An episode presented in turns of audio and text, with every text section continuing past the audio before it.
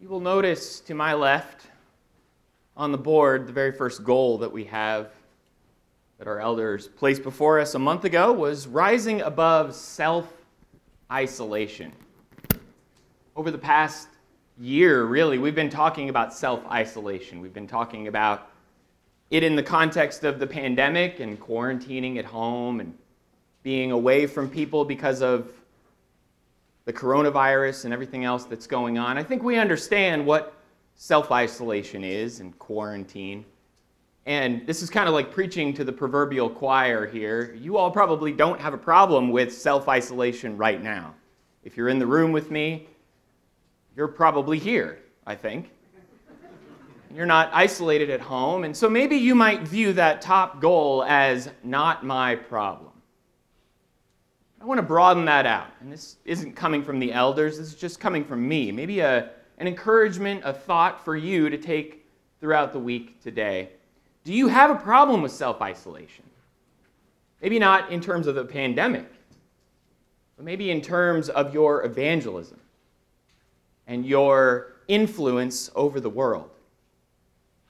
Because it's been a problem for a very, very long time.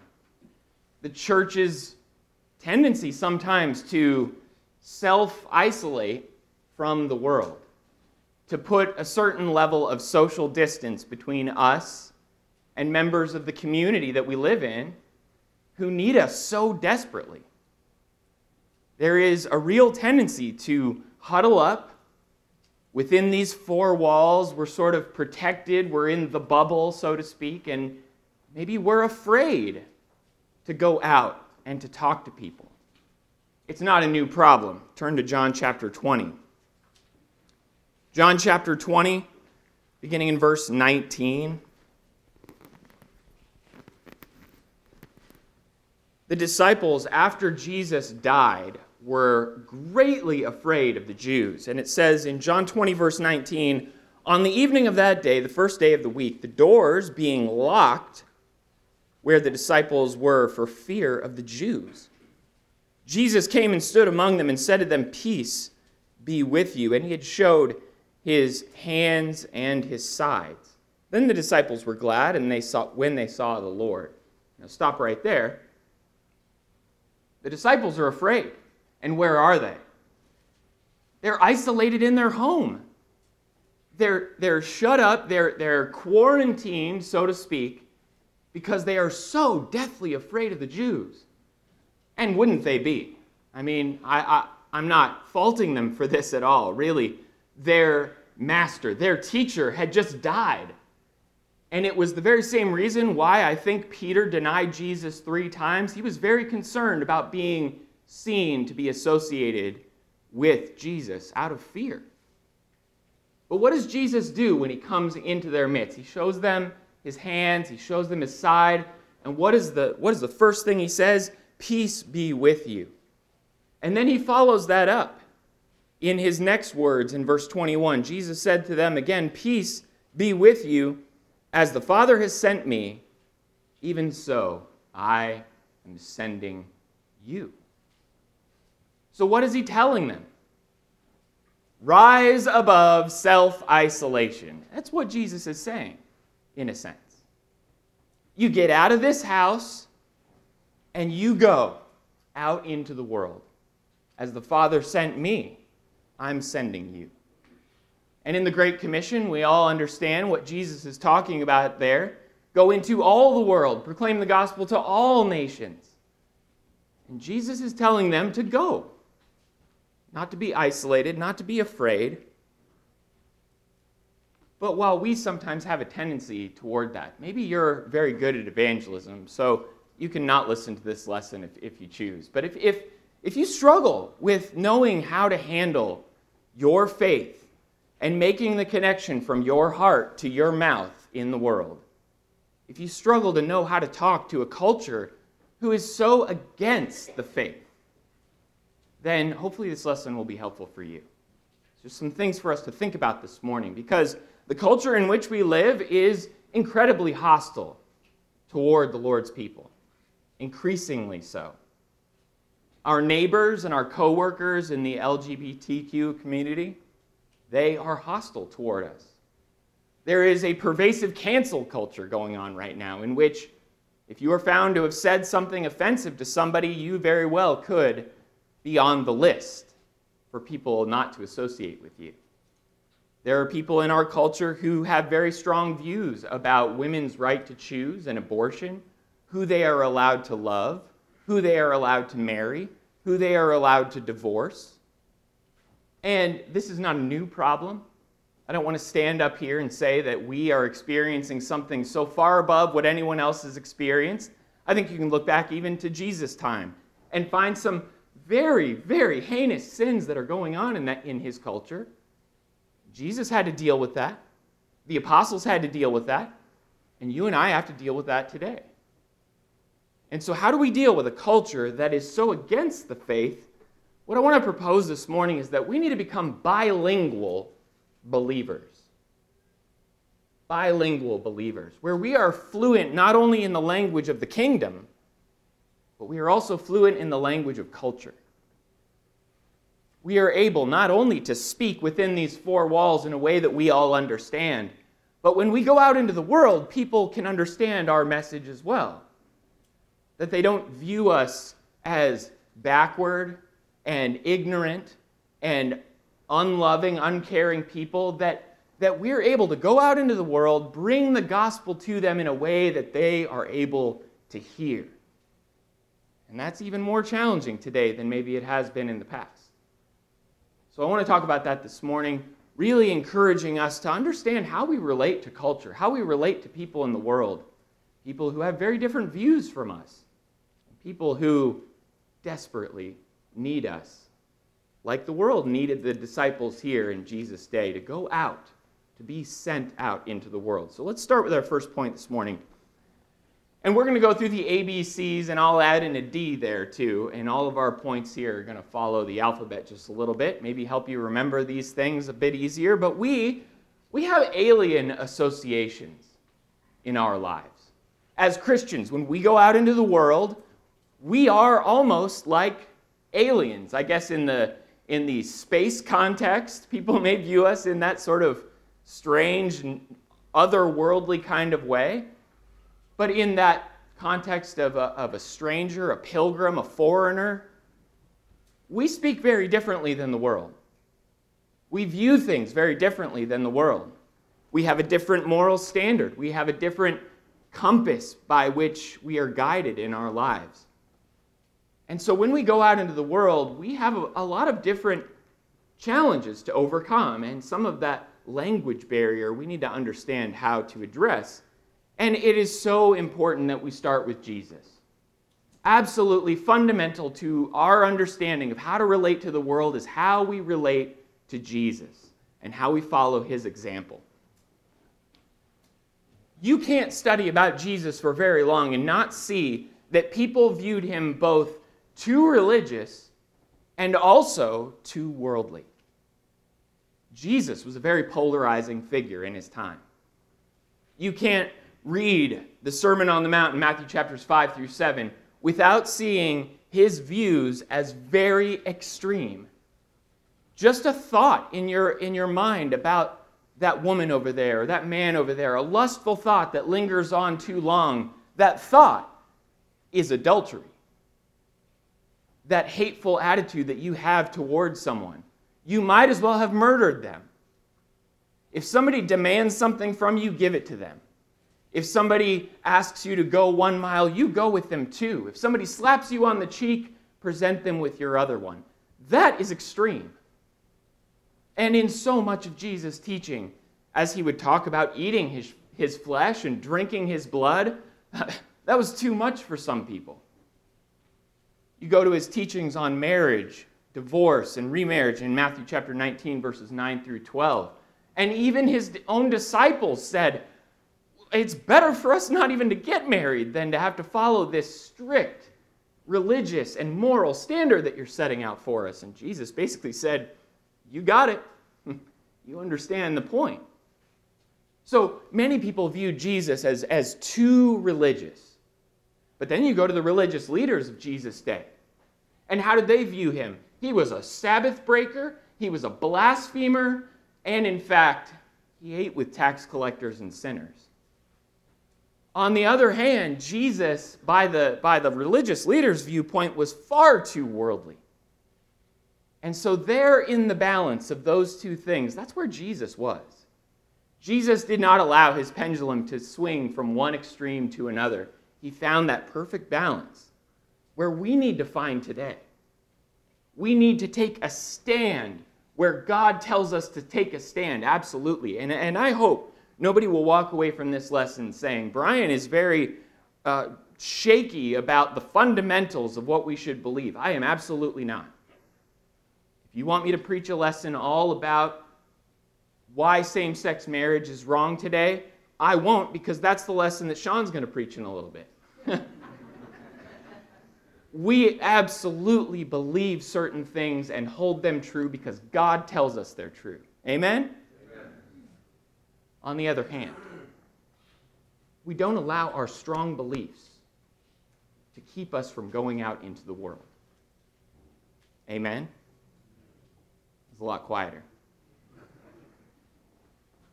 We need to be associating with people who need us we have a great physician and we follow his example. You are the, the nurses and physician's assistant of the great physician. And we go out into the world and help those people who are sick and who need us. We heal people even on the Sabbath. We do the things that we need to do for the community. And if that means that people view us as too worldly or too religious, then so be it. You can't please all the people all the time, and we understand that. We don't take our, our self evaluation from what other people think of us, we take our evaluation from what Jesus thinks of us. And so, all of our interactions in this world are very alien to the world, but we need to be fluent in both languages. Jesus tells his disciple very frequently. In fact, in John chapter 15, in his prayer in John chapter 17, Jesus talks about how the world will hate you. Absolutely, the world will hate you. Don't be surprised by it. Don't be shocked by it. It's going to happen. If they hated me, they're going to hate you. You're not of the world. You live in the world. I can't take you out of the world. We don't get to have a, a commune somewhere in Sedona, you know, uh, totally disconnected from everyone. That's, that's not who we are. We live in the world, but we are not of the world. And I think the apostle Paul really talks about this perfectly in 1 Corinthians chapter 9 if you want to read with me there. 1 Corinthians 9, and I know this is probably the place where you'd expect us to go, but I think Paul sums up our relationship with the world very well when he talks about his own ministry, his own evangelism. He says, 1 Corinthians 9, verse 19, for though I am free from all, I have made myself a servant to all, that I might win more of them. To the Jews, I became as a Jew in order to win the Jews. To those under the law, I became as one under the law, though not being myself under the law, that I might win those under the law.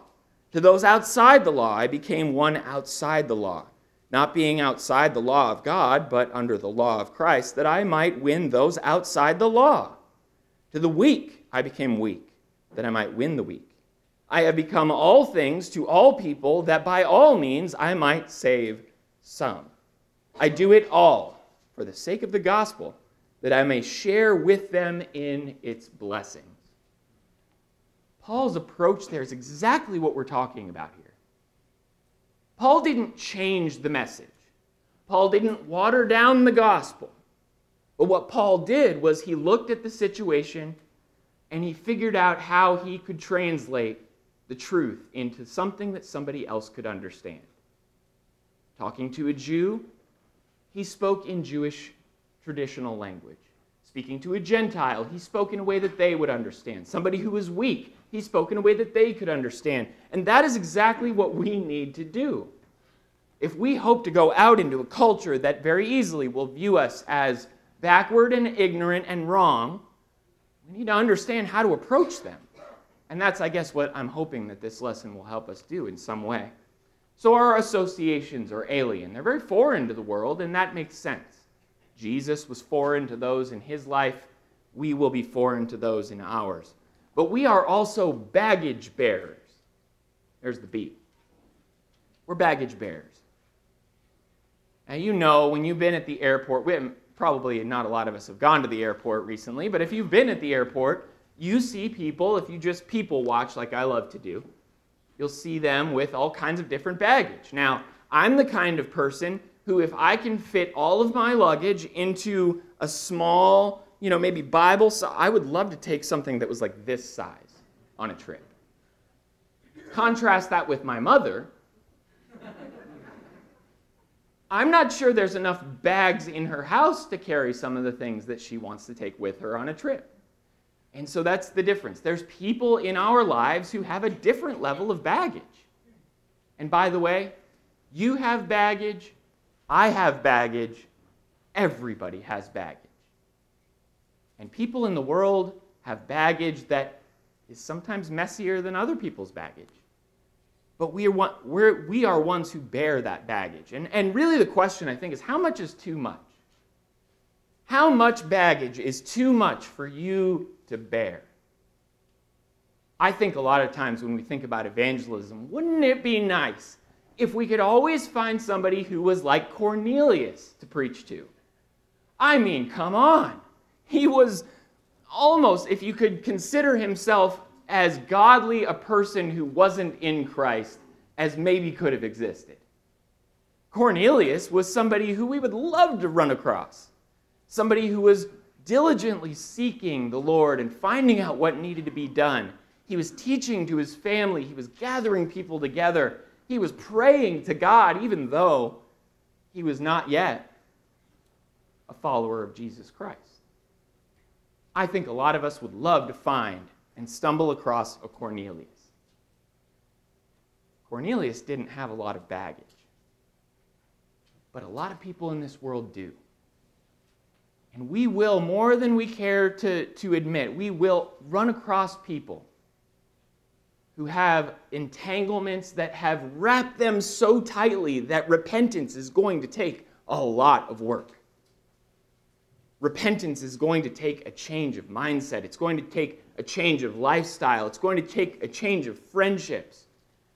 You can't think about those in the, for example, LGBTQ community and not see that that's going to take a big change when they come to the Lord.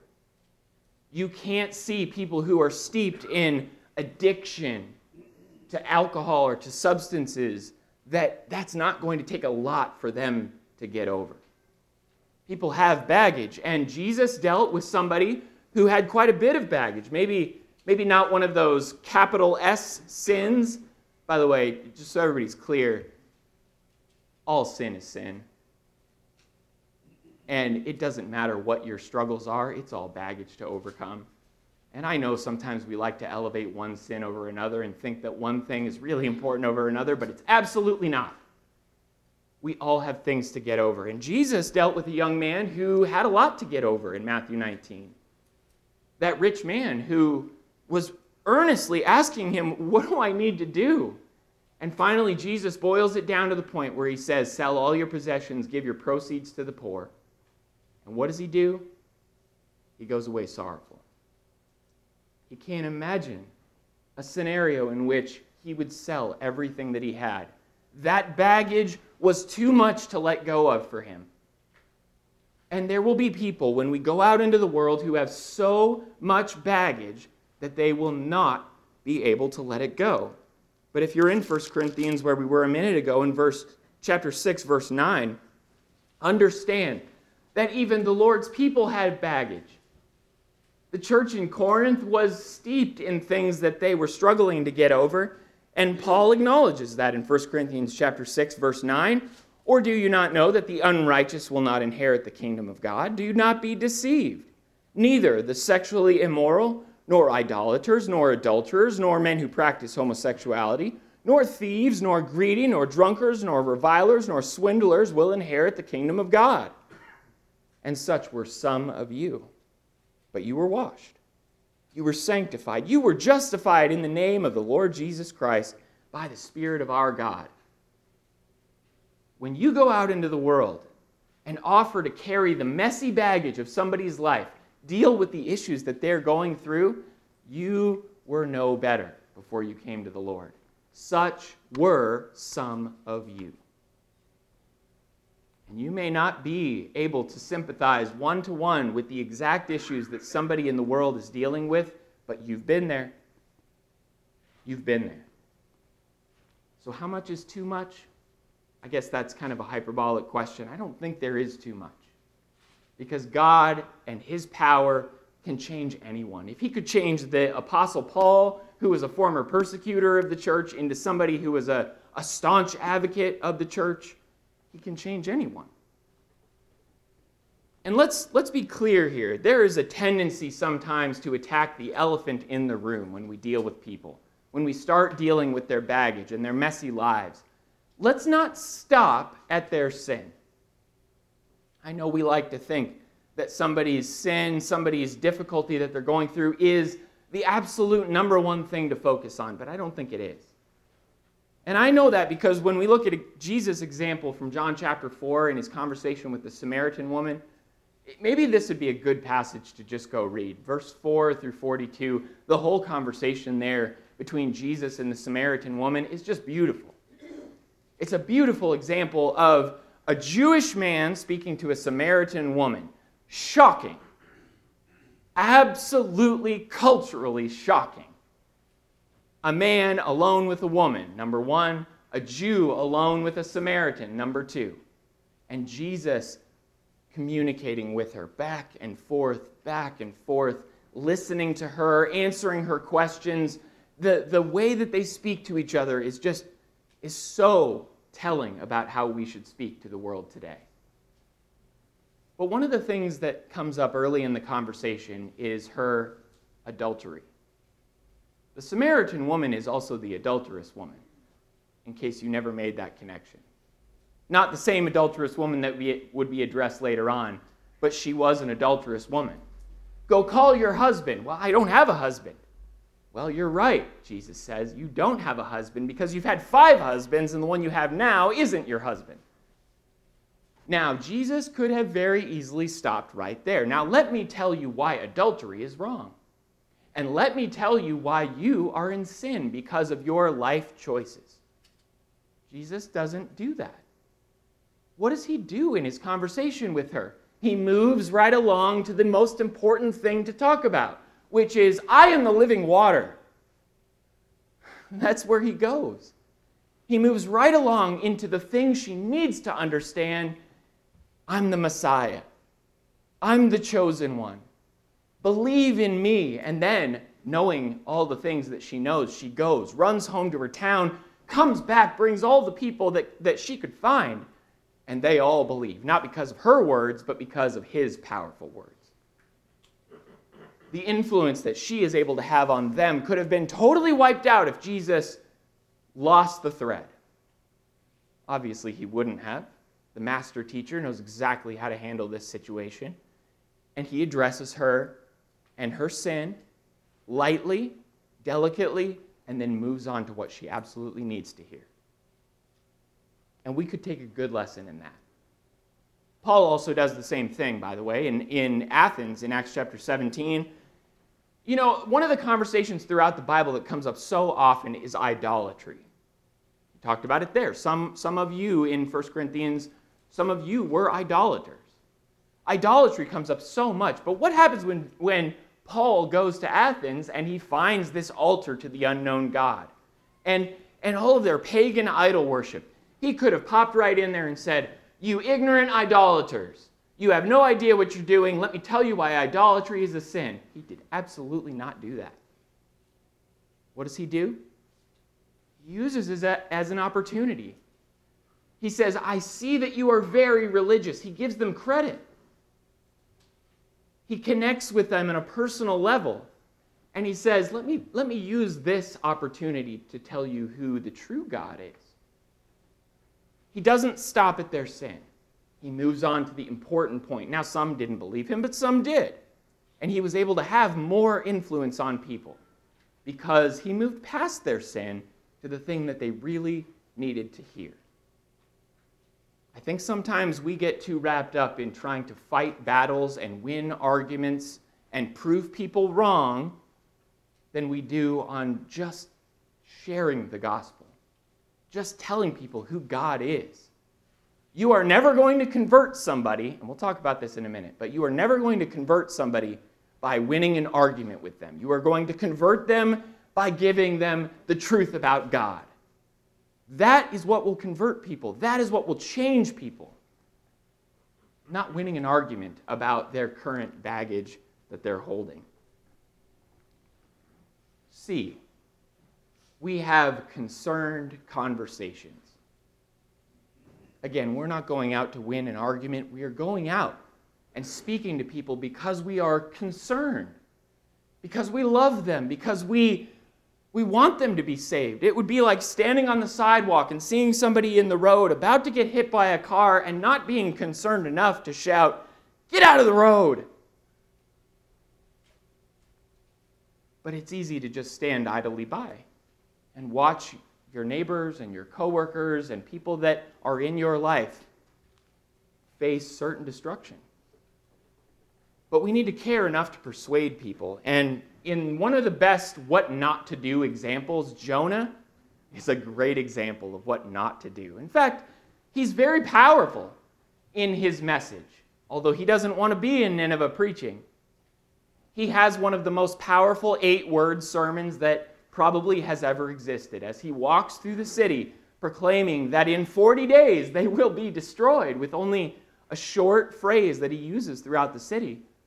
120,000 souls are saved. 120,000 people are saved.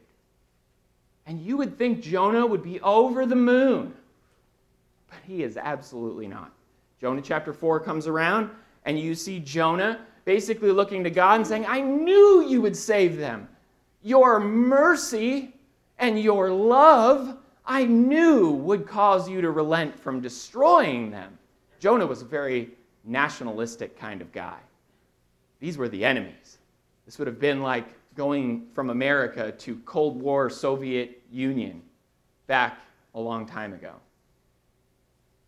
It was not something that Jonah wanted to do. And when they finally repented, when they fasted and threw up their hands and said, We need the true God, he said, I want to die. Why? Because he didn't concern himself with them. He didn't care about them. He didn't love them. He preached God did the work of changing their hearts, and he just wanted to die. And in fact, God says to him, You care more about this plant than you do about 120,000 people who came to me. He said, They don't even know their left hand from their right. And as we look out into the world today, they are not the enemy. Your neighbor struggling in sin is not the enemy. They don't know their left hand from their right. And we need to go out and care enough to persuade them. And that's what Paul talks about in 2 Corinthians chapter 5 verse 11, knowing the terror of the Lord, we persuade people. We know and understand what will what will happen to people if they don't come to the Lord. And so, knowing that, we persuade people come to the Lord because we care about them and we're concerned for their eternal souls. But know that your approach matters. It absolutely matters. And you can go on social media and you can blast people all day long. You can hold up the picket sign that says, You're all going to hell. Is that going to help? Is that going to do the job? Peter talks about in 1 Peter chapter 3 verse 15, honor Christ in your hearts as Lord, as holy, always being prepared to make a defense to anyone who asks you for a reason for the hope that is in you. Yet do it with gentleness and respect, having a good conscience, so that when you are slandered, those who revile your good behavior in Christ may be put to shame. Remember that your approach matters. And when you love people, when you care about people enough, they're going to see it. They're going to see your gentleness, they're going to see your respect, they're going to see your good conscience. And as Paul will talk about in Colossians 4, verse 6, you will season your words with grace taking op- every opportunity as a chance to share the gospel, making the most of every opportunity. Our words seasoned with gentleness and grace and respect. That's how we approach the world because we're concerned, and hopefully they will see that when we go out and tell them about Christ. The last thing, D, we are deity declares. I know sometimes when we think about evangelism, and this is my, I'm pointing back at myself so much here. This whole lesson is really just stepping on my toes specifically. But I think sometimes we view the task of, of evangelism as this mammoth thing to overcome. But the task is really simple. If you break it down to its most basic, 1 Peter chapter 2, verse 9, here is what our job is. You are a chosen race, a royal priesthood, a holy nation, a people for his own possession, that you may proclaim the excellencies of him who called you out of darkness into his marvelous light. Once you were not a people, but now you are God's people. Once you have not received mercy, but now you have received mercy. What is the job? What is our main task? To proclaim the excellencies of Him who called you. We go out into the world not to win an argument, we go out into the world to tell people about God and about His mercy and about how He changed me and how He changed you. And when you think about it from that perspective, the job is really simple. It's not about winning an argument, it's just about sharing God. It's about telling people who God is and why he should be served. And once people know about God, God will do the work. God will take care of the increase. It is, by the way, our obligation to all people, as Paul talked about in Romans chapter 1, a beautiful phrase that he uses here.